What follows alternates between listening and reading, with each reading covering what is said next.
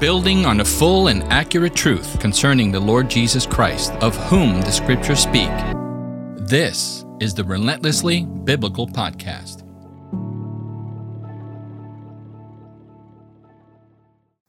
Welcome, everyone. Welcome to episode 19, and the episode will be about understanding the new covenant. We're here in Prevail Studios in Nazareth, PA, in the USA. I got to say the USA, Christian. I got Christian here the with me. USA. Hello, hello. Because there's people listening to us all over, but we're here in the good old USA in the state of Pennsylvania in the town of Nazareth. That's where Prevail Studios is at. And this is episode 19. So welcome. Welcome back, everyone. And we're going to be discussing understanding the new covenant. And we're going to be in Second Corinthians chapter 3. And let me tell you something, dude like we've been talking about leading up to recording this episode. By the way, this is going to be two parts, so this is going to be a long one. There's enough material in that chapter for this episode and the next, so we're definitely going to break it up that way. And it's just a perfect example of just how profoundly deep the Word of God is. And I promise you, folks, if you're listening, you're going to enjoy this episode and you'll be biting at the bit to listen to the next one once we're done. So Thank you for being here. We appreciate that you guys show up every month to listen to these podcasts. We enjoy presenting them to you. We enjoy being here, and we enjoy sharing the Word of God with not just you, but everyone who listens all over the world. And that's uh, amazing to even think about. Right. So before we get started, I'm just going to do a quick PSA, and I just want to let everybody know that at our website, at our audio website, if you go in and you type in relentlessly biblical org that takes you to our audio website, our podcast audio website. That's where all our podcast um, recordings are at. And we added a section. If you go halfway down past the, the current episodes or the latest episodes, you'll see a little area there that's called Let Us Know That You Care. And it's a place where you can do make a one time donation. And of course, we're always appreciative of all you folks out there that are financially supporting our podcast and helping this happen because it's supported by you guys. It really is not supported by anyone else. I mean, we contribute our time and money and efforts, and no sponsors. There's no one paying for us to be here. We're yeah. here because we want to disseminate the Word of God. But you can make a one time donation. But more importantly, what I love about this section is, is once you click on that one time donation link, Christian, you can leave us a message. I like that. And kind of, cool. you know, send a message out to your host and just let us know how you're doing. So go to relentlesslybiblical.org. It'll take you to our podcast audio homepage and click on that. Uh, let us know you care to make a one time donation and help us out. And more importantly, leave a message. I've gotten letters and we've got emails from some of you guys, but here it'll post right to the website. You can reach out to us and we'll see it, and other people will, will see it as well too. And um, people uh, will see your message, and it'll be shared with the community of listeners that are out there. We got a community, Christian, and that's something. That's awesome. All right. And another thing I want to tell you before we even get started um, when we started this ministry, um, it's going to be 10 years next year. 2024 will be 10 years. That long. That we started what's our parent ministry is called, called Core Truth Ministries. And my family and I started this ministry after we had spent some years starting churches, mostly Spanish churches, and kind of being discontent with just the way that people were neglecting the Word of God in church and we started that ministry so that we can you know bring real good bible teaching to churches and to people and to keep people true to what they're supposed to be doing, which is disseminating the Word of God. And if you go to our homepage at core truth.org, there is a quote from John C. MacArthur, Pastor MacArthur. And I'm going to read it to you because I think it really captures not only what our ministry that we started 10 years ago uh, is about Christian, but why we even started the, po- the podcast, which is going on next year. It'll be two years. Okay, let me read you that quote. It says, The greatest service that you can render to anyone is to give them an understanding of Scripture. And the reason I read that to you is because that is pretty much at the very basic level why we do what we do. Amen. And there's no better example of doing that than these two episodes that we are going to cover. Uh, because this, let me tell you something, Second Corinthians chapter 3 is so deep and so profound that I guarantee you, I promise you, it will open up your understanding to the scriptures. And like John MacArthur says, it's the service, the best service that you can render to anyone is to help them understand the scripture. So I'm excited about this teaching. I, I really agree am. with that. I know? agree with that. And I also want to share something else, Christian. Um, yesterday, um, a friend of our podcast, Curt Blattman, he put a devotional. He has a daily devotional. It's at um, BibleApologetics.org. And um, it, it kind of hit me and, and, and was a profound um, read for me yesterday as I started my day because I, I would say the last few episodes that we've been doing, Christian, we've been really intentful, really, you know, purposeful in making sure that we point people to the scripture. Amen. I mean, and the title of his devotional from October 13, 2023 is Why Should I Read the Bible? Let me just read to you real quick, just a, a small portion of it. And if you want to, you know, um, subscribe to his daily devotional, I highly recommend it. It's at BibleApologetics.org. And he says, There are literally dozens of great reasons why we should want to read the Bible. How one views the Bible is so critical because a proper view of this amazing book will determine how often one will read it and the approach one brings when opening its sacred pages. Wow. And doesn't that ring true for all the stuff that we've been teaching on this podcast? Yeah. It's really what you put into it. You know, and, and I love that he says it, it, you know, your approach to this amazing book will determine what you get out of it. You know, and he puts a quote here a little bit further down in the article where he quotes Abraham Lincoln, one of the most profound men in history. And I'm not just talking about American history. There's Abraham Lincoln statues in other parts of the world. He was such a, a profound influence in this world. Abraham Lincoln, Lincoln is quoted as saying, in regard to this great book, I, I have but to say, I believe the Bible is the best gift, gift God has given to man. All the good Savior gave to the world was communicated through this book. But for this book, we could not know right from wrong. All things most desirable for man's welfare here and the hereafter are to be are, are to be found portrayed in it. What wonderful words from such a tremendous man uh, in history, and who was a Christian and saw the value of um, of the Bible. And I wanted to share that with our listeners because it really sets a good tone for for what we've been talking about and what we're going to dig into. And what we're going to dig into. So I share that with you. And like I said, just go to that website, BibleApologetics.org, and subscribe for that devotional. Every day it'll inspire you. That one really inspired me yesterday, and I hope that you guys enjoyed that. And and it's and it's true. Uh, everything that you're saying there, what Curt Blattman was saying, and even the quote from Abraham Lincoln.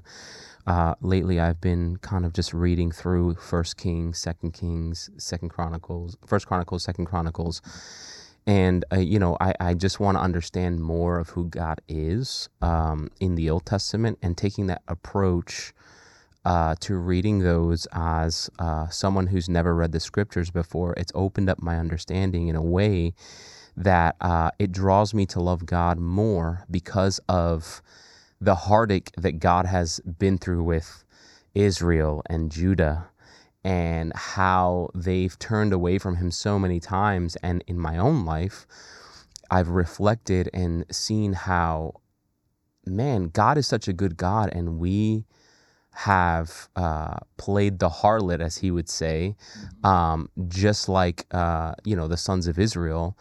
And you know, God is so kind. I mean, there's that verse that says, you know, God's kindness should lead us to repentance, and it's just a a beautiful um, thing in my life at the moment that I'm reading through that and just trying to see more of the character of God and see why God is so frustrated with Israel. Um, but it's drawn me closer to know him more. Um, and I'm reading First Kings, you know. Yeah. It's not like you know, like what we're going in here in Second Corinthians chapter It- three. yo, it's all good. Yeah. Everywhere in Scripture, It's it's, true. all good. It's I- true. and it's funny it, it, because you kind of you kind of bring forward to me in my mind that the Bible is many things to many people. Because it doesn't matter where in the scripture you are, God's got something to say to you, Amen. whatever page it is. So yeah, that's that's uh, that's amazing, Christian. Thank you for sharing that, and it really does bring to the forefront of my mind that no matter where you are in Scripture, I mean, God's got something to say. But like Curt says here in his devotional, how one views the Bible is critical because if you view it as an amazing book, guess what? You're going to be in it often. And if it's just something that's not important in your life, then guess what? You're not going to approach it and you're not going to get the benefit from it. So, at least people, when you're listening to this podcast and when you listen to Christian and I do this teaching, I hope that you get the sincere, the sincerity that's in our heart that we hold this book high above all things. It is God breathed. It is God Himself entering our lives as often as we want Him to be there. That's right. And that's important. That is so, so important. And I hope that message is getting through, not just in the teachings that we've done, but our teachings, not only this episode, but the ones going forward, because that's the message that we want to put out there so that people's understanding would open up to the scriptures. Because once their understanding opens up, Christian, they're going to dig in. It's true. And once you dig in, it's like one of them pinatas that you smack around with like a stick. Yeah, yeah. you keep on beating that bad boy, there's more candy going to come out. yeah, yeah. I don't know how that analogy popped into my mind, but there it is. so listen, folks, we're going to dig into Second Corinthians chapter 3. And before we do that, let me just set some some context and some background because that's important, okay? So this letter is a letter from Paul and it's the second letter to the church in Corinth. Now, the church in Corinth was situated in southern Greece. It was about 45 miles west of Athens. It was within what was a province of, of Rome. And Paul founded this church on his second missionary journey. And you can read about that in Acts 18. But has was his custom. If you're a, a, student of the Bible, you know when when Paul went into a town, he went to the Jewish synagogue first, and Right. then he reached out to the Gentiles. He did the same thing to, uh, uh, here as well in Corinth, except that he found two believers named Priscilla and Aquila that helped him establish this church. Okay, and when he started this church, he he he arrived in Corinth and spent a good eighteen months with the believers there. And then he left for his second missionary journey. Okay.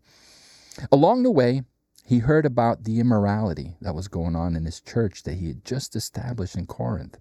And he wrote a letter to them, which has since been lost, and I'll cover that a little bit later. It's a letter that has been lost to history, but in this letter, he instructed them to disassociate themselves from people who called themselves brothers, who were engaged in immorality. Now, while he was in Ephesus, okay, along this secondary, second missionary journey that he took, he receives additional reports about the trouble and divisions in the church. And he also received some requests based on that lost letter because the church was asking for some clarifications on some certain issues. And Paul responds with First Corinthians Mm. and and at First Corinthians really is a letter in which he he delivers with Timothy, and it deals with a lot of the sin and a lot of the issues that were going on in the church. So what was going on in First Corinthians really was. Uh, uh, the most serious problem was all the sins that were going on in, in the church, and a lot of it is because of where they were. Corinth was not a good place. Right. And the Corinthian church had a lot of worldliness, and there seemed to have been some unwillingness to separate themselves from the culture and from all the pagan practices that were going on. So while the congregation was highly gifted spiritually, many believers were engaging in sins and it was kind of becoming commonplace. And Paul is out, you know, spreading the gospel, doing his mission and, and mm, mm, what, what Jesus called him to do to reach out to the to the Gentiles, the Jew, and then the Gentiles he's hearing about all these problems. And what kind of problems were going on in Corinth? There was quarreling, divisions, there were factions that were forming, there was some jealousy, there was some evidence of pride that was rearing its ugly head within that congregation. There was even incest and sexual immorality that was found among uh, that was found among them, to the extent where there was one man in the church that was having his father's wife. Okay, and this is something that even within Corinth, which was a pagan place that you know it, there was no holds barred, even that was looked down upon by the pagans as being something that's wrong. A son taking his father's wife, but that's the kind of stuff that was going on. And there was lawsuits that were going on among believers. There was a lack of love among individuals. And there's a lot of trouble that arose in the church due to this moral corruption within the culture. And they tolerated a lot of the fornication that was going on in society adultery, homosexuality, polygamy, uh, the practice of having concubines, which is basically having a woman that you cohabit with. And hold and she holds kind of a lower status than your wife. That stuff was being tolerated. Again this is all things that they're seeing in their surrounding Corinth society and it's creeping into the church Right. and paul's getting word of this stuff. And there's some ugly stuff going on like the lord's supper was beginning to become defiled. It was turning into this gluttonous event where there was even drunken people were showing up drunk to Wow. to do the lord's supper disorderly services were being held. The gift of tongues was being abused, counterfeited, and in a way that was disastrous to the church. And there was a, even a refusal among the church to support the poor among them. And you know that Paul, when he was out there in his mission trips, he was also concerned about the poor, especially back in Jerusalem. And collecting with some of the churches out there money to go and give to the poorest. They were even neglecting that and refused to do that. There were even some in, in the church in Corinth that were cursing the name of Jesus Christ. And these are things, and I lay these out because this is the setting, this is the background of the things that Paul had to deal with, and he's getting word about all these things. Okay? Yeah, the Church of Corinth is in rough shape. And it's in rough shape. And let me tell you something, it's a church that he's invested a lot of his heart right. and a lot of time into as well, too. So this is very hurtful towards him.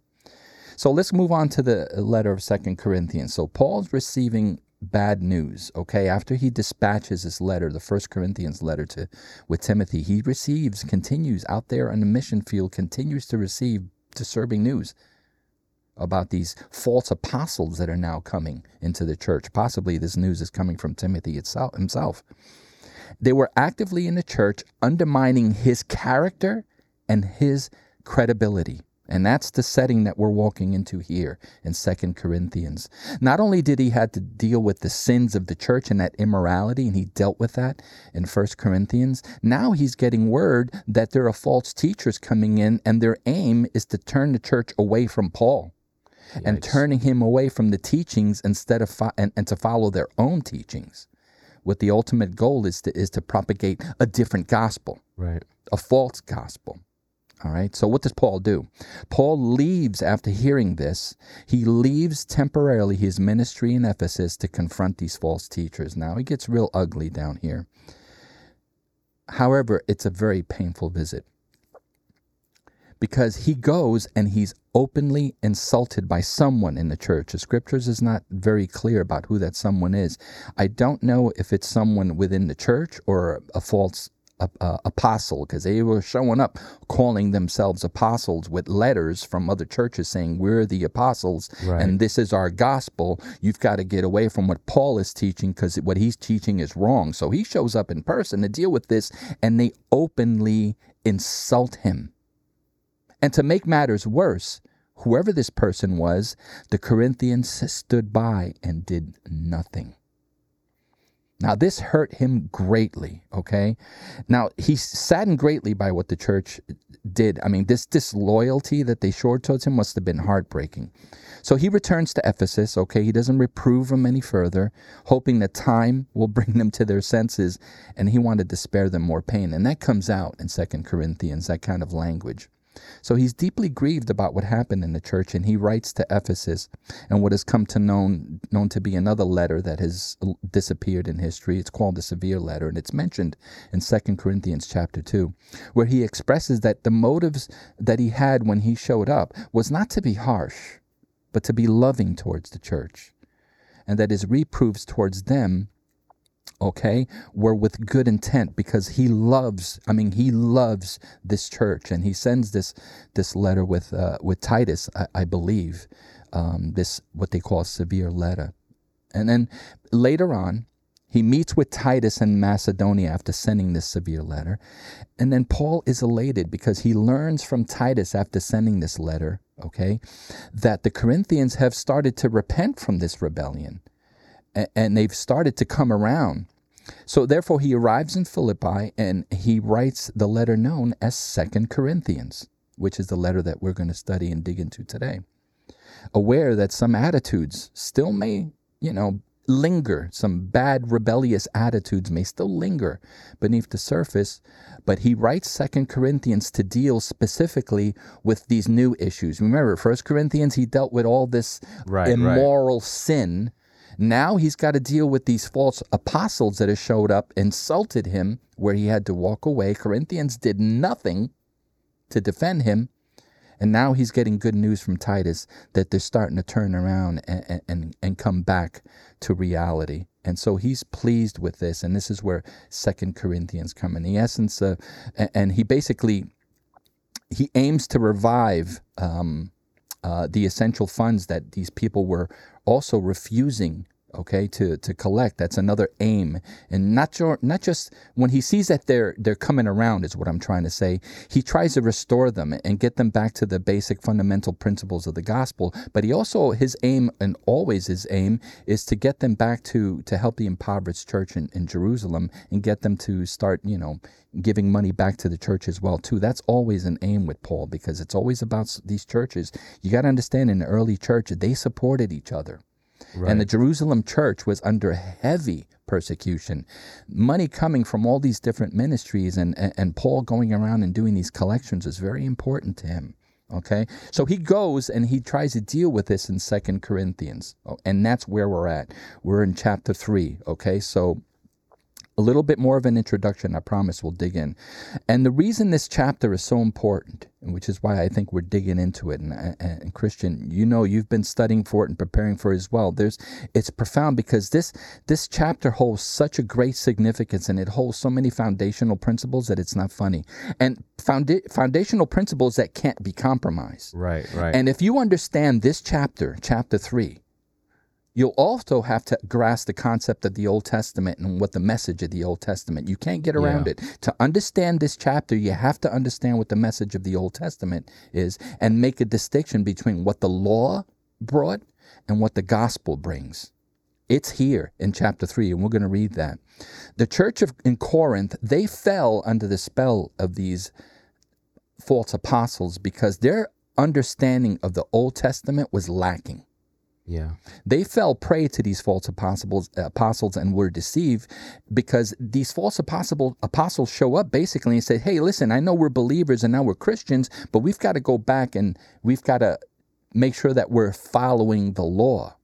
So now instead of being faith uh, uh, through grace, now we've got faith with works and right. we're going back to the old covenant okay, that was in the Old Testament, where you had to do all these ceremonies and sacraments, including circumcision. Yeah, yeah. That's one of the things that these false apostles are saying. Hey, you can be a believer, that's cool, but you got to get circumcised. hey, you can be a believer, that's cool, but you got to follow the law whether it be you know a food law where you got to eat kosher. Right, right. I mean, we run into this. We run into this in many churches where they they turn to this legalism, and that's the kind of thing that these churches that the church in Corinth fell into, and it's because of their lack of understanding in the scripture. And Paul addresses it here in chapter three. Yeah, one of the biggest things that I, uh, you know, that comes to mind is Romans. I mean, Roman Romans. Paul sets that straight with the law and faith so um, even reading the other accounts uh, that Paul has written, um, you can see that he's very adamant when someone is kind of uh, drifting away back to the old way, the old covenant. Uh, he's quick to reel them in um, because it's super important. Well, there's a big reeling in that's going on here. Yeah, yeah. Okay. So he struggled with this church for a while, and now you got false apostles showing up. Now, granted, apostles are known as those who have been personally sent by Jesus Christ. Right. Okay. We right. know who the 12 apostles were, and we know that Paul, although he was not part of the 12, on the road to Damascus, he was confronted by Jesus Christ personally. So that's the credibility that he brings to the table. What credibility these false apostles were bringing, we don't know, but they were showing up with letters, and we see that in the first few verses that we're going to read. They're showing up with some kind of uh, um, credibility that they've invented or gotten elsewhere, and they're trying to basically undermine Paul's credibility, but right. they're not really apostles. They're not apostles at all. So, like we were discussing in our last episode, episode 18, Guarding Against Sin and Growing in Christ. This chapter is going to provide you people some practical teaching on how to protect your life in Christ and, and nurture your love for the Savior because there's some core teaching here, some fundamental stuff that'll cement you in that. At the heart of this teaching is a strong encouragement to deepen your understanding of the Scripture. That is what at the core of what this teaching is. You must have a deeper understanding of the Scripture. And while the circumstances at the church in Corinth in this chapter may not seem relevant to some, Paul is masterful in teaching that the profound depth that is in this chapter and, and the depth that you can have to open up your understanding of the scripture is absolutely profound. And I right. guarantee you, folks, it will make an impact on your life. Now, I just look at my own life, Christian, okay? And when you think about false apostles coming in, and, you know, we know the gospel to be Christ, God was in Christ, reconciling the world to himself through his Son. Right so that those who may believe would have everlasting life. And that everlasting life manifests itself in the fact that Jesus Christ, although dying on the cross, rose from the dead. And that's the life, that's the hope, that's the promise that we have in Jesus Christ. And that's the good news. Yeah. That's the gospel. Okay. That's the only gospel that's in the Bible. Okay. Old Testament and New Testament. Okay. That is the only news, the good news, as they say in Spanish, las buenas nuevas. Yeah. Good news, okay? So let's read chapter 3 and let's get through this and let's dig in. And I promise people this is going to be a lot of meat on this bone. All right, so chapter 3, 2 Corinthians, verse 1, I'm going to read all the way through 18. Are we beginning to commend ourselves again? Or do we need, as some, letters of recommendation to you or from you. Again, this goes back to we were talking about with the false apostles. Because apparently they're asking, he's basically sarcastically saying, hey, right, right. do we need recommendation letters too? Okay. It's a simple the, the the answer is a simple no. Like we you talked about First Corinthians, he's written a letter and honestly does Paul really need uh, a letter of commendation from them because I mean he mentions later on in Corinthians that the biggest commendation he has is from Christ himself. So even if they don't accept his, you know, commendation or uh, give him a letter of commendation, Paul knows in his heart, his conscience is clear. Christ is my letter of commendation. Amen. And so going on in verse 2, it says, You are our letter, having been written in our hearts, known and read by all men being manifested that you are a letter of Christ, ministered to you by us, having been written not with ink, but with the Spirit of the living God, not on tablets of stone, but on tablets of hearts and flesh. And, and such confidence we have through Christ toward God. Not that we are sufficient in ourselves to consider anything as coming from ourselves, but our, our sufficiency is from God who also made us sufficient as ministers of a new covenant, not of the letter, but the Spirit. For the letter kills, but the Spirit gives life. But if the ministry of death, in letters having been engraved on stones, came with glory, so that the sons of Israel could not look intently at the face of Moses because of the glory of his face, which was being brought to an end, how will the ministry of the Spirit not be even more in glory? For if the ministry of condemnation, okay, we're talking about the law, right, has glory, how much more does the ministry of righteousness abound in glory? We're talking about the ministry, the new covenant of faith. Verse 10. For indeed, what had been glorious in this case has no glory because of the glory that surpasses it.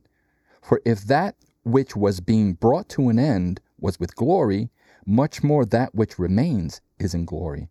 Therefore, having such a hope, we use great boldness, and are not like Moses, who used to put a veil over his face, so that the sons of Israel would not look intently at the, con- at the, con- at the consequence of what was being brought to an end. Verse 14 But their minds were hardened. For until this very day, at the reading of the Old Covenant, again, that's the law, the same veil remains unlifted because it is brought to an end in Christ. Heck of a statement there. Verse 15. But to this day, whenever Moses is read, a veil, lies, a veil lies over their heart. But whenever a person turns to the Lord, the veil is taken away. Now the Lord is the Spirit, and where the Spirit of the Lord is, there is freedom. But we all, with unveiled face, beholding as in a mirror the glory of the Lord, are being transformed into the same image from glory to glory, just as from the Lord, the Spirit. Verse 18, I think we actually read at the end of our last episode. Yeah, I thought I remembered uh, that. that And that was kind of a tease Yeah, yeah, yeah. of what was coming. So let's dig into this new covenant, okay? Because I think the background helps us understand what we're walking into, the situation that Paul had here. And it's pretty clear within the first few verses, all the way through verse six, what happens here. And Christian and I were just talking about that, right? There, he, he basically is showing up. We don't need letters with you guys. You guys are our letters. They've, this man invested 18 months of his life here with these people. He doesn't need any letters of recommendation. You're our letter. Look at your changed life. Look at the transformed life that you have. Look at what the gospel has done in your life. Right, right. You are our letter, as he says it right here in verse 2. And he goes on to say that he doesn't say that with a confidence like there's something that they did that was so special. And when he refers to to to, to we that we've done, he's talking about Paul and all those that have been helping him build this ministry out there. He says it with the confidence that he has because his confidence is in God. Not that it's verse 5 sufficient in ourselves to consider anything as coming from ourselves. So if there's anything that Paul can point to in his church and say, I don't need a letter, you're proof that the gospel we have brought has made changes in your Right. life. Look at the grace that's in your life. Look at what you've been freed from. and that was a that was a common thing that uh, actually occurred um, you know at this time especially when you know people wanted to go to a certain place um, an example of that is apollos in acts 18 um, where he was acquainted with only the baptism of john um, and then priscilla and aquila took him aside explained the way of god more accurately and um, and then he kind of says that uh, in the case of Apollos, he said that he wanted to go across uh, Achia, Achia, Achaia, um, which was another place uh, that he wanted to go for for ministry, and they ended up writing a, a letter of recommendation to welcome him uh, into that place. So they kind of were familiar with him. So this makes sense why he's kind of like being sarcastic because it's like I don't need to be welcomed. like I know, I know you guys. And I'm glad you brought that up because you, you're right. It was a common pro- Yeah, yeah. practice. I mean, you had to be very wary of people because the, the the pastor in those days traveled. Right. It's right. not like you see nowadays where a pastor gets a church and he's there every Sunday. No, the pastor traveled. This is why you see in scripture when it's when Jesus sends out the disciples, he says, you know, if they receive you, then they receive you. But if they don't, shake the dust off your feet. That's how the pastor was, but they traveled. And they usually travel with letters from the church that they came from, correct. which gave them credibility. Like these guys are truly disciples of Christ. These guys are truly disciples of those that were with Christ the apostles and that brought credibility and you needed that because there was a lot of people that were walking around and going from countryside to countryside saying they were jesus even in jesus time Right. Right. he would talk about that how there would you know be false teachers that come and say there he is there he goes there's there's the the the christ no th- th- that was going on too these letters were important yeah, Christian, you you're needed right that. You needed that introduction. Um, but the way that they did him so wrong, okay, where he showed up and basically he got tore down by whoever this someone was that was trying to undermine him and insult him, and and the church did nothing. You know, he kind of walked away defeated. And he rightly gave them the time they needed to come to their senses, and and and and thankfully, by the time Second Corinthians is written, they're coming to their senses a little bit and dropping some of that immorality. But the letter, the question of letter comes up because this is what the false teachers were imposing on them. right. This Paul's a phony. Where's his recommendation? Here's ours. Where's his degree? You know what I'm saying? Right. There's people like that in this world. They got more d- degrees in a thermometer, but their credibility is in the toilet. Right. That happens. But one, but one of the biggest credibilities that Paul even had, I mean, he performed signs and wonders before them. So, I mean, how much more credibility do you need from me? You know, from Paul. You know, it's even beyond that. He's he's not even going there, and you're right. He can, but Sure. he's saying no. Don't uh, just look at what's been manifested in your life. Not because we manifested it, because Christ has manifested that, because God has done that. Right? Verse 4 And such confidence we have through Christ toward God. Not that we are sufficient in ourselves to consider anything to come from us, our suf- sufficiency comes from God. Who also made us sufficient as ministers of a new covenant. And that's where we're going to basically pivot and dig in a little bit more deeper. But that first part that we just covered there really is Paul digging in and saying, forget about the letters of recommendation. You're my letter of recommendation. Right. Look at the change in your life. This is the gospel of the new covenant, not what these guys are teaching you. Remember, they're wrapped up in the sacraments, okay? I, as a Catholic, growing up as a Catholic young man, Okay, I was an altar boy for many years. I can tell you that I understand the mindset. Showing up every Sunday, sacrificing Christ on the altar week after week after week, because that's what the Eucharist is in the Right, Catholic right. Church. It's taking Christ and killing him all over again. Okay, sacraments, ceremonies, all these things that man must do so that he can say he's done something, Mm-hmm. you know, a ministry of works, not one of grace, where God has done everything, which is Right, what the. Bible teaches. The gospel doesn't teach that man has to do anything. God has done it all. Christ has done it all.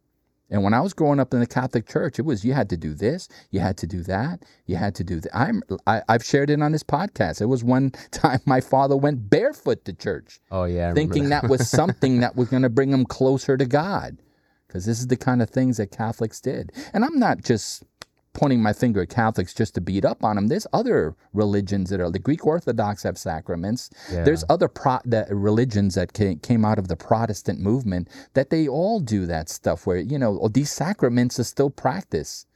And these priests with the backward collars are out there putting their place eh, themselves in the place of Christ. There's no one in the place of Christ. Yeah. These sacraments needed to go away, and all of a sudden, Paul is dealing in the Corinthian church. These sacraments are back all of a sudden, and now they're important. When did this happen? You're right. It's not just with the Catholic Church. I mean, you see this with, you know, cults like Jehovah's Witnesses, Mormons. When you get down to the root of it, it comes down to works, works that, uh, you know, uh, get you salvation. Amen. So let's pivot right here at verse 6, where it says, We also made us sufficient of ministers of the new covenant, because that's a big distinction. Those guys that have showed up to confuse the church of Corinth, they're ministers of the old covenant, the false gospel. He's saying we are ministers of the new covenant. And that's what this episode's all about. The next two episodes, it's about opening up and understanding about just exactly what is he talking about. And he says it in verse 6 it's not of the letter but the spirit the letter kills but the spirit gives life so he right away in that verse 6 he makes a distinction the new covenant isn't like the law because all the law did was kill but the new covenant the new promise from god okay which is what a covenant is that brings life now before you start thinking in your mind that the old covenant is different than the new covenant in a way it is but in a way it isn't. Okay, and we'll cover that a little bit later. Okay, from God's perspective, it really is the same covenant and it all revolves around Christ. And we'll dig into that a little bit deeper. And when he says here, not the letter, but the spirit, I want to make clear that there's nothing, Paul isn't saying that the law is bad. Okay, Paul is not saying that the law is bad. God gave the law, the law is good. What he's saying by the letter of the Spirit here, it's almost like what Jesus used to preach all the time. Okay, you say that that you shouldn't commit adultery. I say if you look at a woman with lust in your eyes, you already committed adultery. Right, right. To me, that is the letter. It's it's the way that you're interpreting it. It's the way that you're applying it. It's the spirit of the law, not necessarily the law itself, but the spirit of the law. Sure, the law says not to commit adultery, but they were getting around that by looking at women and lusting after them, and that wasn't right. breaking the law. But see, the letter of the law, which is the spirit of the law, is still broken. If you look at a woman with lust, you're still breaking the law. That's right. And that's one of the things that Jesus brought in the New Testament that was radical. He took the law to the next level. That's what I believe, not not because I believe it. I think that's what the scriptures is communicating here. He's not really knocking the law. He's saying the letter of the law, the way that you're interpreting it, the way that you're you're you're you're seeing what it means is wrong. Because all that does is bring death. Right. Okay, to interpret it to think that you've got to do all these things all over again, that is just going to lead to death. It's the way that they were interpreting the law. And we're going to cl- clarify that here for you guys for sure.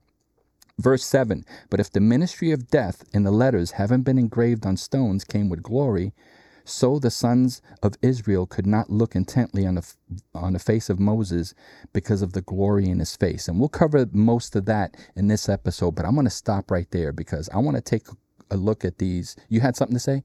Yeah, just um, I was trying to figure out where where the heck I read it, but uh, just to kind of go off of your point, um, you know, talking about the law, um, you know, in Hebrews it talks about that the law. I was just going there. Dude, you just read my mind. Oh, my bad. Yeah, no, no, you're good. um, yeah, in Hebrews eight, chapter set, uh, chapter eight, verse seven. Um, it says, for, for if that first covenant had been faultless, there would have been no occasion sought for a second.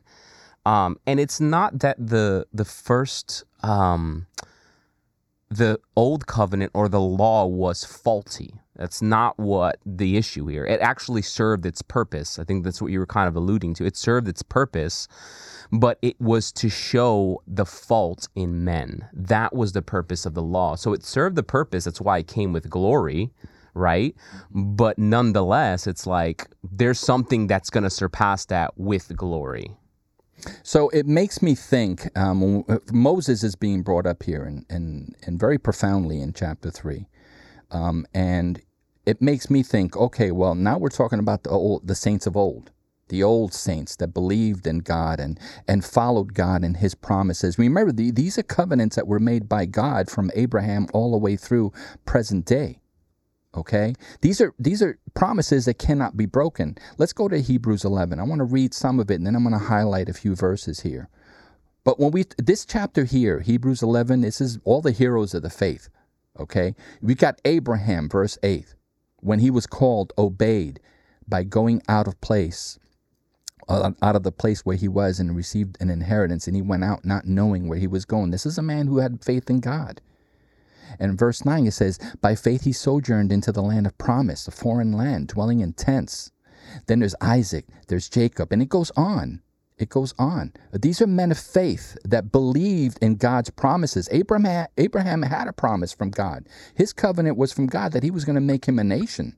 Not just a nation among his people, but he was going to be a blessing to the Gentiles as Right, well. This, that's a big promise. That's a big promise, not just to build a nation out of one man, but to make him a blessing to the rest of the world.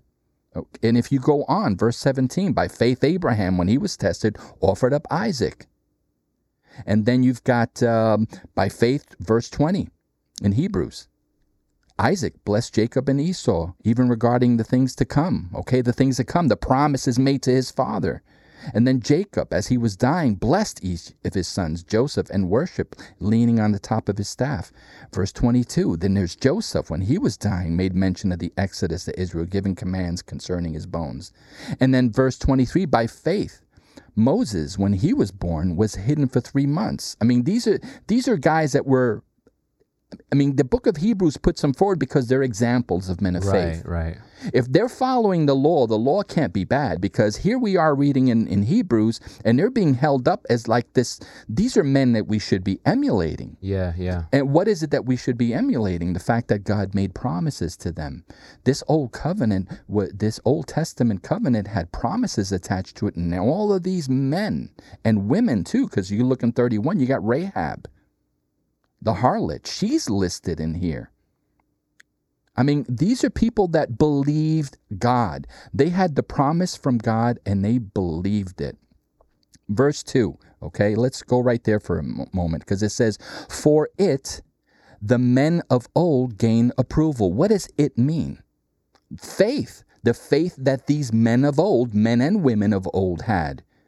So, for by it, their faith, they gained approval. Yeah. So, God approved of them because of the faith that they put in Him. Right, right. Okay, and that's important because that it in that verse is faith. Verse 39 out of Hebrews, and all these, having gained approval through their faith, did not receive what was promised. Right, right.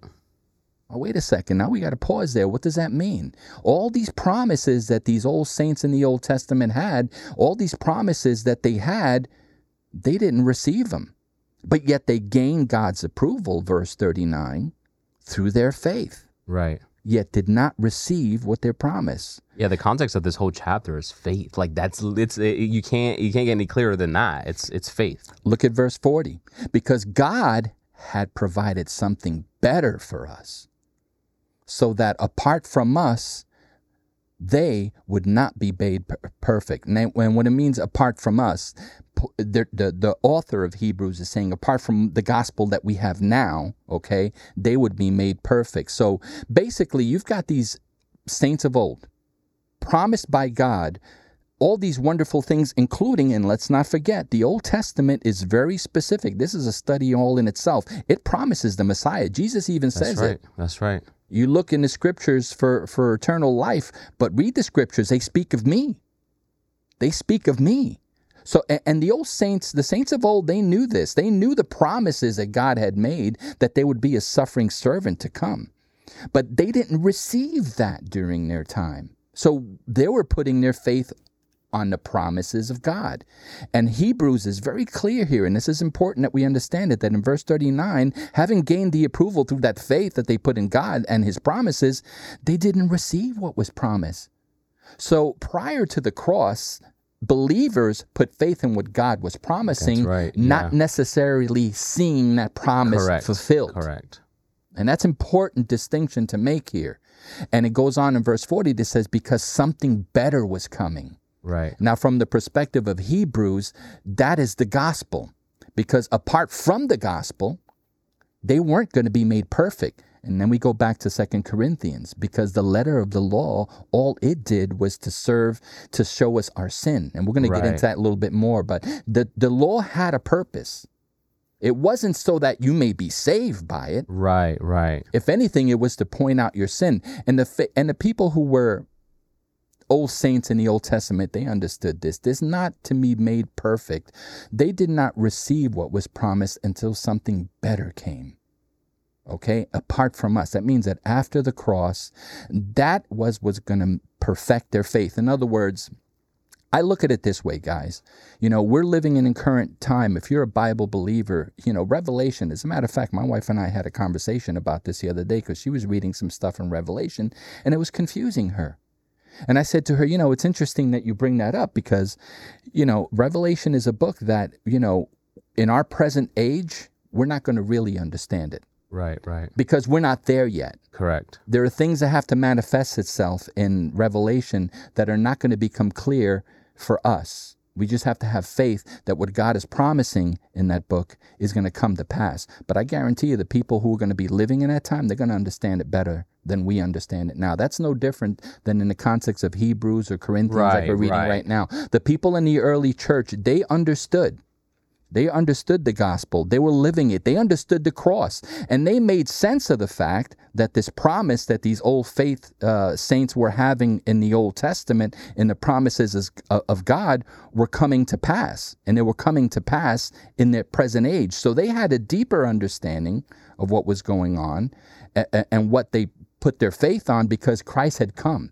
So Right. after the cross, it's a whole different perspective because those promises made to the saints of old became manifested in Christ. Right. Okay, I think it's time to take a quick break. Oh. Let's wow, take yeah. a quick break and then we'll continue after this. We are privileged and excited that you joined us today. Please remember to visit our episode notes. They contain links to scripture, any information we reference during the show, and a link to join our mailing list to receive the latest show news and updates. If you want to send us your questions, provide feedback, or submit an idea for a future episode, we want to hear from you. Just use the Join the Conversation link provided to contact us. Want to get to know us better? Then we encourage you to use the Core Truth Media link provided in our episode notes to visit our coretruthmedia.org homepage. You can connect with us via social networks from that page and explore the diverse range of podcasts and high quality content our ministry offers to those seeking to deepen their understanding of the Bible and grow in their faith. Finally, we invite you to help us communicate God's truth throughout the globe. Anyone can listen to the show for free everywhere podcasts are available. Click the listen and follow link in our episode notes and share it with your friends and family. You'll be glad you did. We appreciate your support. Now let's get back to our show. Okay, welcome back, folks. All right, so let's dig in and, and continue where we left off. So we were reading in Hebrews where these the hall of fame of saints, you know, Abraham, Jacob, and all those men and women of the Old Testament, how they put their faith in God and they were looking forward to the promises of God. They, they really didn't receive what God was promising because it hadn't manifested itself. Because let me tell you something, Old Testament saints knew that they weren't going to be saved by keeping the laws okay? And they weren't saved that way. And there was nothing in them that was inherent in them that merited their salvation Right, too. right. Because that would contradict the gospel that we understand to be now, right? After the cross, we understand that the gospel is God was in Christ reconciling the world unto himself. It had to be Christ. No one else can fulfill the law. He was perfect. He was the only one that could be that perfect sacrifice. I mean, look at John the Baptist said he was the, the, the Lamb of God. Right. Okay, so all those bulls and lambs and everything that were offered, none of that, keeping the laws, all that ceremony, living the way that the Jews lived, they knew that this was not going to save them, but they were looking forward to the promise that was coming, not understanding or knowing what that is. But they were looking forward to that salvation because they knew in them and something in them was not going to merit that salvation. The only thing that made it that, that made the difference was that faith. Abraham had faith. Jacob had faith. They all had faith in what God was promising. David, you name it, they all had faith. So the only way, way for them, okay, now this is keeping the gospel in mind. Remember, Old Testament, New Testament, it's all the Word of God. Look at it as one single conversation from God to us. God is not inconsistent, He doesn't contradict Himself.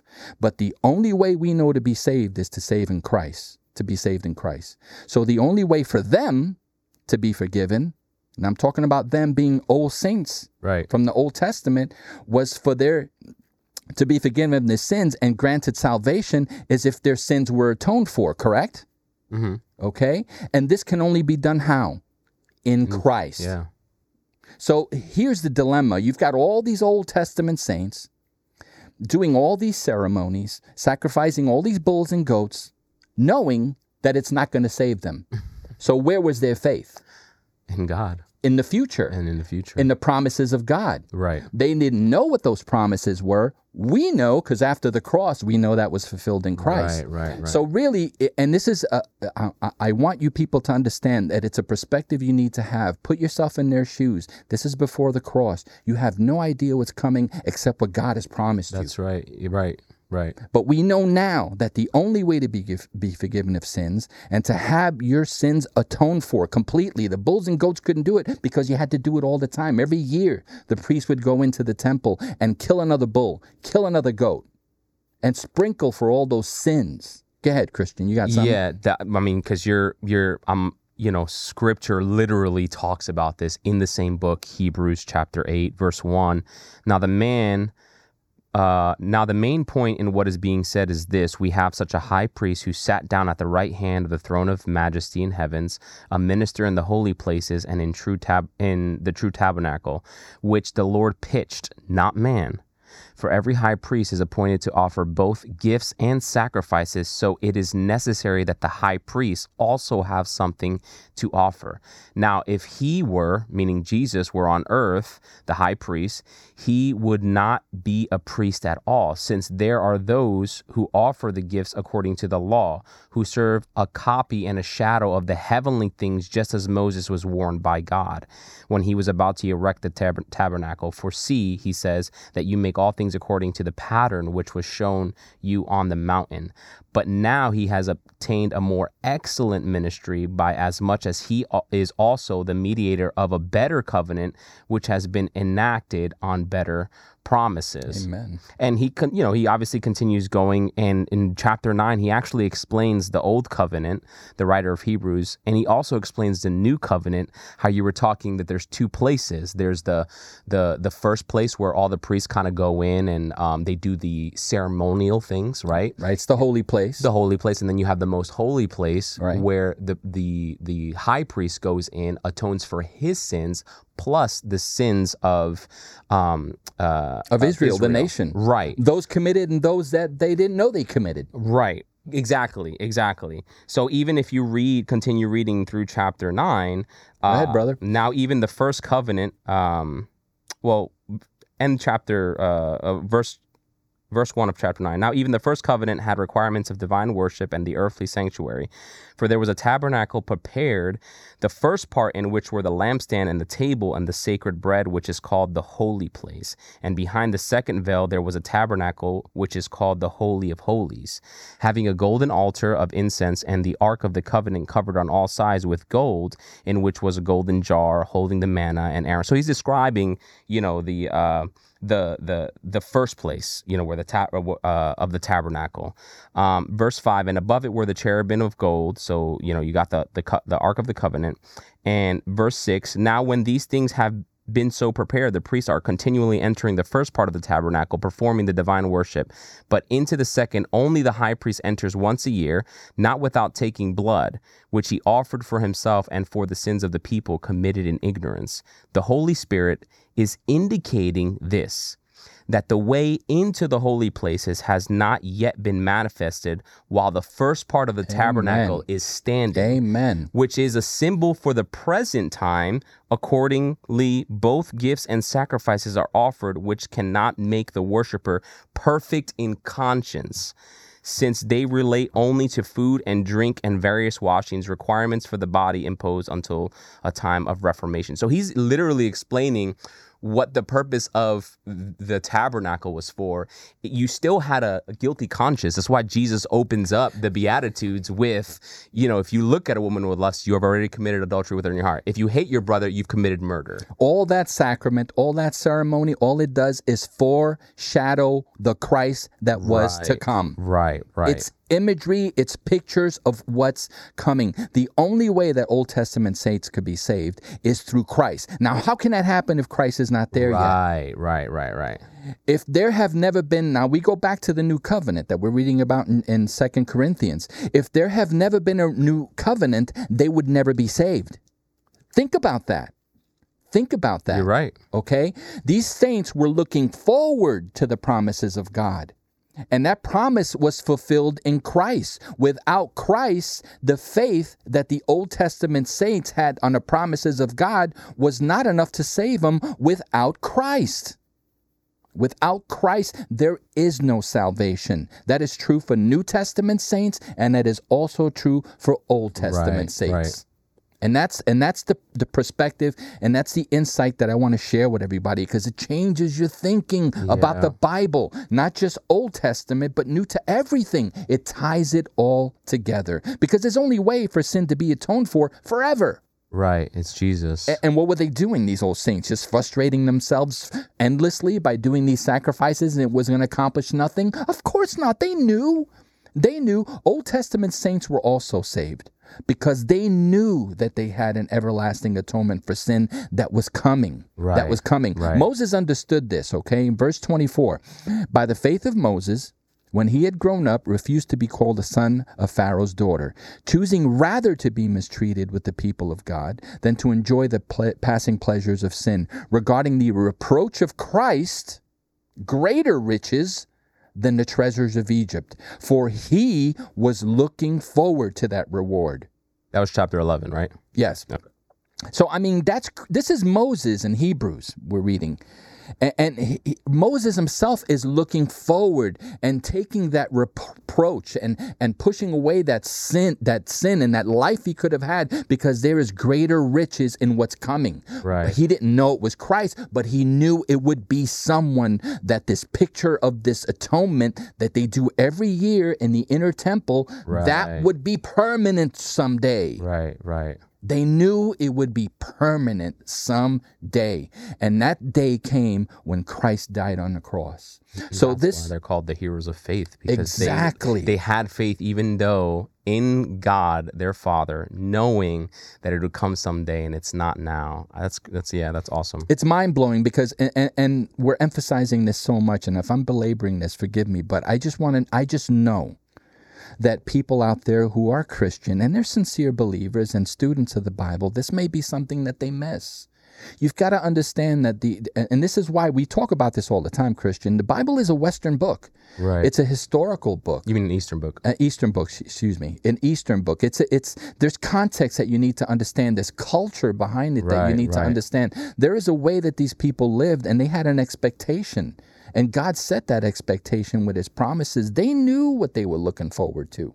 And we lose that perspective because we're now and we don't live like them and we don't think like them and we don't put ourselves in their shoes and think forward. What would have been to been a what would have been like to be a Christian without the cross? You know, not a Christian, but Right, a, a, a saved person, someone saved by God. You'd have to hang on to that hope Yes. and promise that these sacrifices that we do daily, weekly, monthly, yearly, that it, it's going to lead to something permanent. They knew this. And Which is crazy because every single time that they did this, it was almost like a reminder of like, hey, there's something better coming. Just you wait, you know. Um, and it's no coincidence that you know Paul is referring to you know the letter of the law as a ministry of death or a ministry of condemnation. It's like, wow, like you're really calling it that. But now you understand why. correct, correct. Because the law had a purpose, and we're going to talk about that a little bit more. Then we're going to get into that before we close out this episode. But now you you begin to it comes into focus now. Right, Why right. Paul is talking that way because you've got to have this perspective and how the old saints saw this. So no sacrifice could ever take away sin. No, ever, ever. right. God provided something better in Christ. It was that lamb that John the Baptist said, the Lamb of God that would come and take away the sins forever. So in the Old Testament, the covenant God provided served to highlight the sinfulness of humanity and the insufficiency of the law to bring about true redemption. That's what the law was for. It was to highlight the fact that men in their sin they were so depraved and so far gone that the only way for they can be truly redeemed is for this Christ to come. This Right. led the people, okay, to to to, to place it's supposed to leave the law it's supposed to lead people to a place of despair and longing for something better like we just read in hebrews 11 verse 26 even moses was looking forward to a greater rich riches in christ and looking for that reward. That's what the law served to do okay, to put you in a place where you're longing and despairing and looking for that complete redemption that's being foreshadowed to you as an Old Testament saint in all these sacraments and ceremony. What does this all mean? Trust me, people, when they saw all this going on, this is how they made sense of it. Those who were Old Saints believers that truly had faith in the Word of God and in the covenants of God, this is how they saw stuff. They said, all this is just foreshadowing something that's going to come one day and take care of this forever. right, right, right. A- And, this just it, it just teaches us the importance of recognizing the inadequacy of placing our hope on things that we do because they're never going to get us there and that ultimate redemption is only found in Jesus Christ.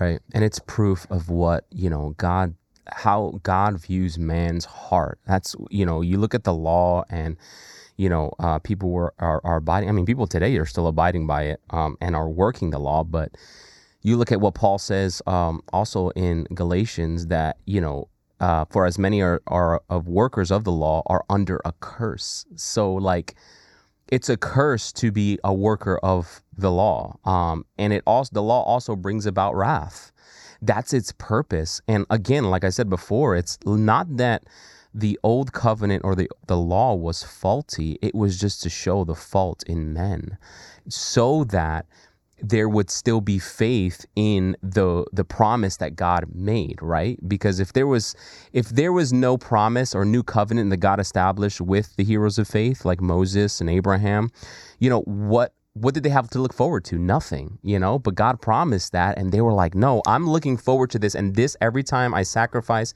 a calf or a bull, it's just a reminder that God has promised me something and I am going to hold that by what? Faith." And, and how did they know these things? How you know it, it, you put yourself in their shoes, and it must have be just must have been frustrating. What is it that God is preparing for us? We know His promise. We know that at some point sin is going to be taken away forever. But what does that look like? You know Right, that they were wondering that. Well, Peter addresses that in 1 Peter 1.10. And it says in 1 Peter chapter 1, verse 10, concerning this salvation, and this is to prove to you that the old prophet testaments they knew They knew and they were looking because it says in 1 Peter, concerning this salvation, the prophets who prophesied of grace that would come to you made careful searches and inquiries. They looked in the scriptures. They made inquiries of the scriptures to try to figure out what this covenant was going to manifest itself mm, to be. Mm-hmm, mm-hmm. Think about the the magi now, okay, who came to visit Christ as the as the child uh, born to be the Messiah. Right. How did they know? How did they know that he was going to be born? How did they know where he was going to be born? How did they know what time he was going to be born? Because they made searches and inquiries. The Magi understood when the Christ child was born when they showed up, they followed the scripture. They understood the promises of God and they were looking forward and said, We figured it out. It's going to happen here, and this is the person who is this going to be. That's right. That's right. And that's why they went to Herod looking for the birth of the Messiah. It's not that God gave them some some clairvoyant view. The clairvoyant view that they got was what the prophets wrote. Yeah, yeah, yeah. They wow. figured it out just with scripture that he was coming. And they had it almost to the T. It goes to show you how reliable Scripture is. Absolutely. Like, come on. Praise God for that. I'm glad you said that because that is so true. And Isaiah 53, come on, they knew of the suffering servant. Just read that. Right, right. Isaiah 53 reads like a fourth gospel. I mean, if you look at the all of Isaiah, it's really excuse the, me, fifth gospel. yeah, there are four gospels, but gospel. you know what I mean, right? No, no I know. You, you got meant. four gospels in the New Testament. You read Isaiah, it's almost like another one. Yeah. So Peter highlights this, and he he puts a really interesting in-depth look at this and perspective you know these old prophets knew this that's why they were digging in the scriptures and searching and making inquiries like first peter says because they knew they knew the promises of God were going to manifest itself in who? Isaiah said it was that suffering servant. They were looking, right. they were looking forward to that, which makes you think they should have been ready. If the Magi can be ready to know where the child is going to be, they could have been ready to know when Christ showed up right. who right. he was. And that must have been frustrating to no end to our Savior. Okay? It's interesting. You know, some months back, I wrote a blog article on our Core Truth org ministry site because um, I write blog articles from time to time. And I wrote one that should be interesting. I'll link it down in the show notes, but it's called Did Old Testament Saints Possess the Holy Spirit? That's a question I had, and I researched it and I put a blog article out there, but it talks about this. How, how, the Old Testament saints, yes, they had the Holy Spirit. They they they had it not in the way that we do, because right, we have it say, more yeah. fully, but God was with them. No question about it. And, and, they did possess the Holy Spirit because they possessed they possessed the promises of God. All they needed to do, no different than what we do now when we believe in the gospel. All you need to do is have faith. When we tell you that Christ died on the cross for your sins and you, like him, will be resurrected to new life, if you believe in that, that faith can save you. Well, the Old Testament saints, they had the promises of God and they believed it. And yes, it saved them. But they were looking forward. They were looking forward to this Christ that was coming. And like you said, Christian, it, it, it, gives a whole new dimension to this whole ministry of death and condemnation. Yeah. Now, when you read the New Testament and you look at what Paul, when he when he talks about the law, he's not condemning it. The law is good; it served the purpose. He's not saying that the law has been replaced, which actually gets into dispensationalism a little bit, because there's some people that say that the, God treated the Old Testament people differently than the New Testament. This contradicts that. Yeah. He's treating everybody the same. It's the same Savior. Old Testament or New Testament, it's the same Savior. Right, right, right. It's just a matter of understanding the scriptures and how the Savior was to come, and the perspective after the cross and the perspective before the cross. There's nothing wrong with the law, but the law had a purpose. Okay? So in this second chapter of Corinthians, the Apostle Paul addresses this false belief because this is what was going on when we're reading this chapter. This is what the apostles, this is the heresy that they brought into the church that was kind of convoluting everything. Okay? And this heresy just teaches that, that, that a whole different covenant, a whole different gospel but our understanding of the new covenant and, and the freedom that we have in Christ, to understand that is to understand what the Old Testament states understood that something was coming, that that new covenant was coming, and it was going to finally be the solution that was going to free men of their sins forever. And he emphasizes in a chapter that salvation is not achieved through the law, but through faith in Jesus. So, this passage serves as a great reminder, Christian, that believers have complete redemption and forgiveness in Christ. Amen to that. And the importance of placing hope on Him alone, not works, not anything else, not in ourselves. Okay? Now, if we dig a little bit further in 2 Corinthians verses 7 through 9, it makes you wonder now, I mean, what is the purpose of the law then? Let's go to Galatians 3:19 just for a moment. Because Paul addresses this as well too in the, in the letter to the Galatians chapter 3 verse 19. So he says, starts out to say, why the law then? It was added because of the trespasses. Again, we have the law because of our sin. Right. Because if we didn't know about the law, we wouldn't know about our sin. And we'll get to that in a second. But why the law then? It was added because of our trans- trespasses, having been ordained through angels by the hand of the mediator. Now, again, just to clarify on that, what, what, what Paul is saying here in Galatians is that when the law was given to Moses, there were angels present. This is one of the references in the Bible that apparently when God was given the law to Moses, there were angels present and they were, were like mediators to, to, to, to Moses. So, having been ordained through angels by the hand of the mediator, okay, being Moses, until the seed would come down to whom the promise had been made. Okay? So, the purpose of the law okay, was like it says here, it was added because of our trespasses. Now, let's take another deep perspective here. From the moment God created the earth and men fell into sin in the garden, Adam and Eve believed the serpent and didn't trust God. Sin entered the world.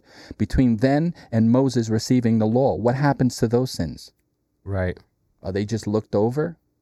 If anything, it's the grace of God because when the law finally does show up, and he gives it to Moses. From that point, from the beginning up to that point, men were running crazy. Yeah. How do you know what's right and wrong? Because they didn't have the law. The law served to show men their sin. Of course, of course. Without it, we don't know.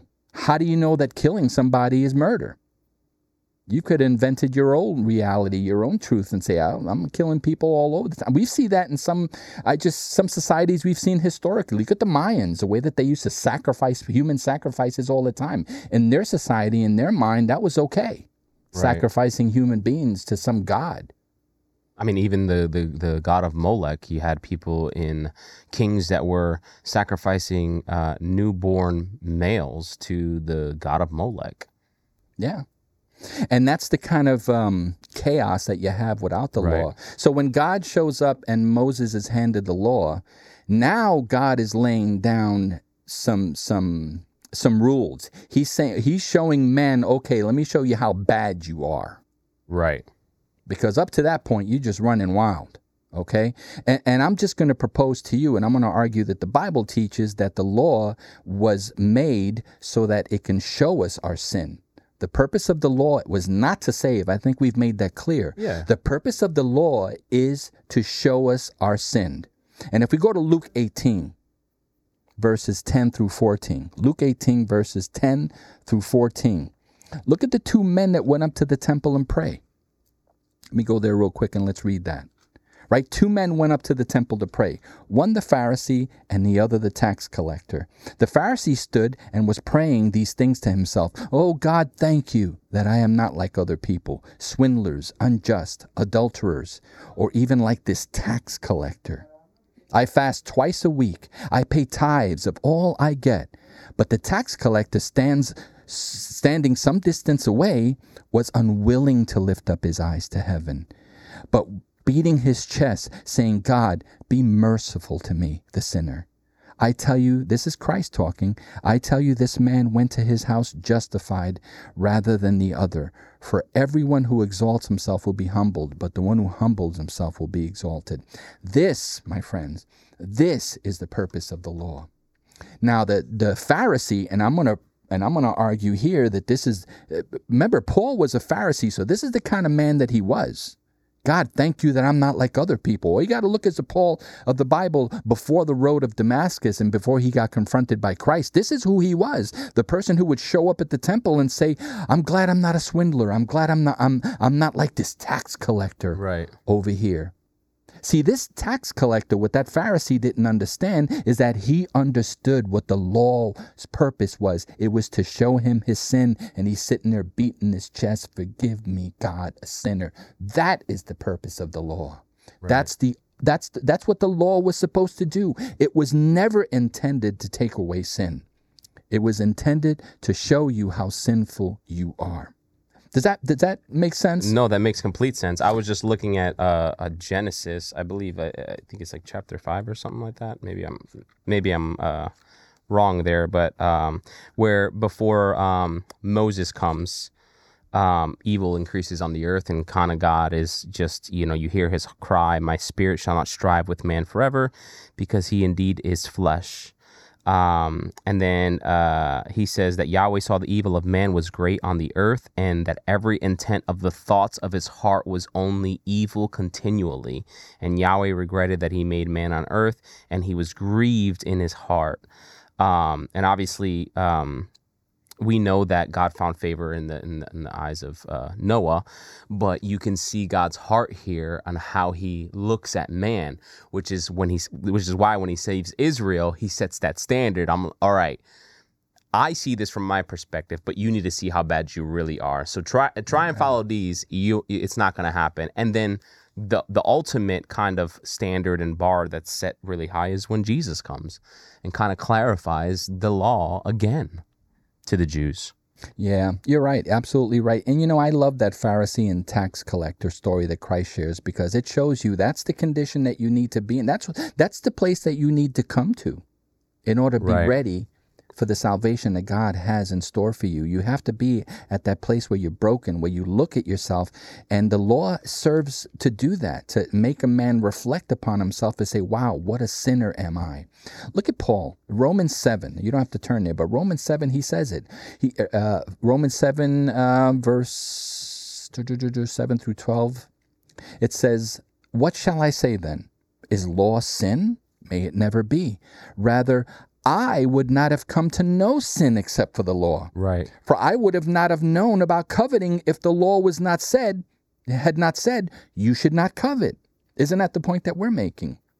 But sin, taking an opportunity through the commandment, worked out in me coveting of every kind. It didn't save Paul. If anything, it exacerbated that coveting nature, his sinful nature. And it continues to say in verse 8 For apart from the law, sin is dead. Now, verse 9, it says, Now once I was alive and apart from the law, but when the commandment came, sin revived me and died. And what that means is, remember, Paul was the Pharisees of Pharisees. He said it himself. Born of the tribe of Benjamin, yep, yep. Uh, uh, Benjamin, circumcised. Although he was, I mean, Pharisees were a very elite group, and he was one of them. Okay, and that led to the life that he made for himself. And Uh, and we talk about Nicodemus. He was one of those people too. Okay. But when the law showed up, guess what? He thought that he had life, but guess what? He found that it just led to death. That's what verse 10 is saying. And verse 11 says, For sin taking an opportunity through the, the, the commandment deceived me and through it killed me. So he threw his whole life into the law. The Pharisees of Pharisees, there was no one like him. And all it did was deceive him and killed him. Right. Verse 12 So the law is holy, and the commandment is holy, and righteous and good. He's, he's, he's basically confirming what we're saying here. The right, law right. is good, but that's what it's good for to point you towards sin and ultimately to point you to the Savior. Right. If you're an Old Testament saint, for us, that's to point you towards Christ. Right. And you were talking about, you know, Galatians 3 if you i don't know if you i don't think you touched on it but you know if you read further into verse 24 go ahead brother it said that therefore the law has become our tutor unto christ Amen. so that we may be justified by faith it's just it's it's it's so it's reiterated so many times in scripture what the law was used for um, it's to point us to for our sins to increase, or to see how bad our sin really is, and to point us to Christ who became a curse for us. And this is this is why when we read the New Testament, we must keep this perspective that we're teaching in this episode in mind because these are the frustrations that our Lord Jesus Christ had to deal with. This is the Israel that he came to confront face to face. Right. Uh, they had they had basically just devoted themselves to this law thinking that in the law there was righteousness. Romans 9:31 says, "But Israel, pursuing a law of righteousness, did not attain the law." It was really an exercise in frustration what Israel was engaged in. Yeah. To go through all this ceremony, all this sacrament, all these things that they, all these rules and the way that they live so that they can look good in their own eyes, but they did not attain what the purpose of the law was intended to show your filth, like the man beating on his chest in the temple, Yep, yep. showing how much of a sinner that you are and how hopeless you are without the promises of God and without the promise of someone who would come to take that sin away forever. That's why some people in the New Testament, when the Messiah showed up, they were ready. There are some people who understood this. But the sad part about this is, Christian, that most of them did not. And this is why he was put to death because they had the law, they had the scriptures, they had the promises of God, and they didn't understand it. Yeah.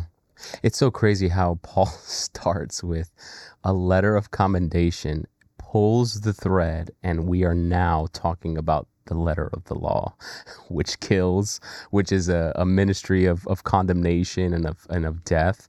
Uh, it's just so cool how Paul just starts out with the sarcasm with the letter of commendation and just draws us into the law and what its purpose is and what the purpose of the new covenant is versus the old. And going back to Second Corinthians chapter 3, um, this is the context of what Paul is is in there dealing with, and this is what he's trying to dispel. And this is the teaching that showed up. It's the same teaching that showed up in Christ's day. That you've got to be a Jew and you've got to follow the law, Right. And and like we said before, it doesn't even have to be you know you know following Jewish law. You said it yourself. I mean the the the Watchtowerites have that too. We got to do all these things to attain salvation. It doesn't work. The law reveals man's utter sinfulness. It reveals his inability to save himself and the desperate need of a Savior. It was never intended as a way of salvation. There's no problem with the law. It's just that the sinner cannot keep it. That's the problem. And that brings us to salvation through new life. And that new life is through Christ and Christ alone. And Jesus said it. You search the scriptures because you think in them you have eternal life. It is these that bear witness of me. Okay, he says that. In John 5, he says, verse 39 and 40, he says, and you are unwilling, that's what I was just reading, uh, you're willing to come to me so that you may have life. So, I mean, they had the Savior right there, the fulfillment of the covenant that was made to Abraham, David, Jacob, all the Old Testament saints, what they looked forward to and they saw in all these sacrifices. I mean, the temple is sitting right there, Christian. Yeah. Yeah. They're doing these ceremonies and they're doing this stuff every day. Mm-hmm. And here's the manifestation, the solution to do away with that forever, and they didn't recognize it. Yeah. Wow. I mean, y- you know what a true Jew is? I think Paul sets that straight. A true Jew, a true Jew, not a Jew from the Jews that obey the letter of the law, but a true Jew. Romans, I mean, uh, Paul clarifies it in Romans where he says, "But he is a Jew who is one inwardly." And circumcision is that which is of the heart by the Spirit, not by the letter. And his praise is not from men, but from God. I mean, a lot of the times when these people were, Pharisees were keeping the law, what were they doing? They were getting praise from men, you know, like, oh, I'm this holy person keeping the law, you know, perfectly and doing all these ceremony and, and all this stuff. So, you know, my praise is, is, is from men. They're, they don't they're not really realizing that they're not getting praise from God from doing this because God knows the intentions of their heart. Yeah, Jesus said they, that's all the praise they're going to get. Right, right. that's all the praise they're going to get. Well, you know, Paul talks about these are the fortresses that we fight. You know, these religious systems that people set up for themselves that lead to some kind of salvation that they manifest in their own hearts and their own minds. When Right. scripture is very clear that none of that's enough. In Christ and Christ alone, even Old Testament saints, there is no salvation apart from Christ. Old Testament or New Testament, there is no salvation apart from That's Christ. That's right. That's right. The problem is not the law. The problem is that the sinner cannot keep it. Paul teaches endlessly about this. And, you know, it must have been something when, I mean, this is the frustration I'm sure that the, the, the Lord and Savior Jesus Christ, when he walked the earth, ran into all the time. I mean, the, like I said, the temple's sitting right there, and these guys are, you know, shedding blood all the time. And, and here he is, the manifestation of God's Lamb, and, and they're not getting it. And even his apostles, his followers, and his disciples were confused about it. It all comes down to understanding the scripture. And I go back to this to this tax collector that's beating his chest. He got it. Right, right. He understood that he reached the end of his rope. And look at the Magi. They they searched the scriptures and made inquiries and they found where they can find the Messiah. It can be done. It's just a matter of what is your knowledge of the scripture, which is a big problem. Not only in Christ's day, which we'll show in our next episode because I cover some of that, there was a, a, profound misunderstanding of the scripture in his day and today. Yeah. People just don't understand these things. I mean, look at what, what Jesus says in Luke 22 20. And in the same way, this is Christ up in the upper room with his disciple. And in the same way, he took the cup after he had eaten, saying, This is the cup which is poured out for you. It is the new covenant in my blood. That verse right there should have new meaning to you after hearing this teaching today. Because it's not just something that's read on Sunday when they do the Lord's table and they do the Lord's supper when you receive the bread and the juice. What Jesus was saying there is that this is the cup which is poured out for you, and this new covenant is in my blood. That means He is the only blood that was going to satisfy God's need for this sin to be paid for. It was him. I mean, he's telling you what the new covenant is. Right. He is at the center of the new covenant. It's his coming that they were waiting for. It's his coming that the scripture spoke of.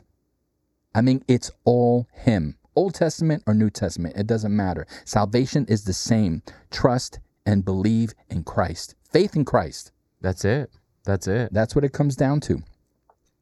And you know, for the next episode, we're going to cover a little bit more of the glory of the new covenant. There's a lot of confusing verses in here. I hope Yeah, we're yeah. clearing up some of this for everybody. We can never possibly cover every single verse in this chapter. No way.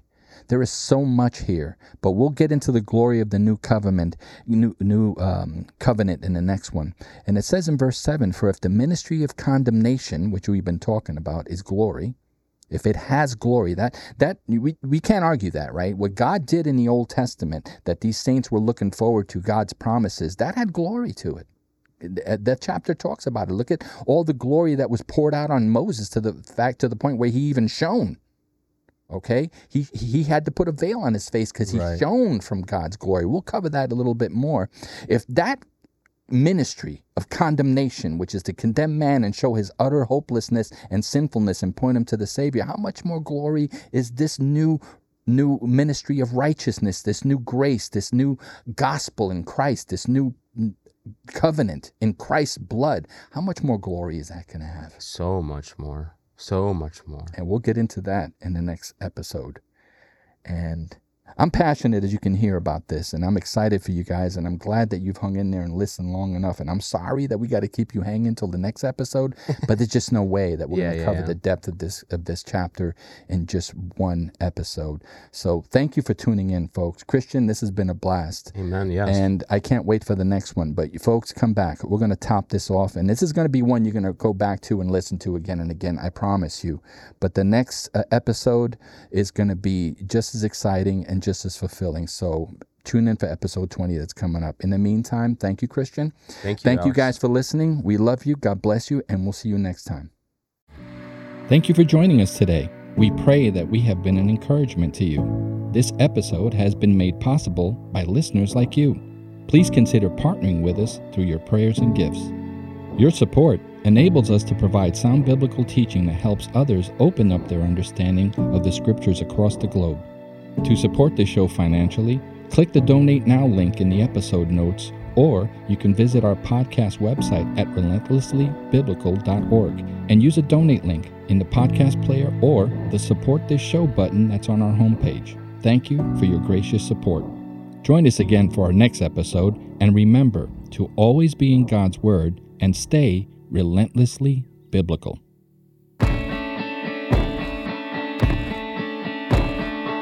This episode has been a production of Core Truth Media, owned and operated by Core Truth Ministries. This podcast was recorded and engineered at Prevail Studios.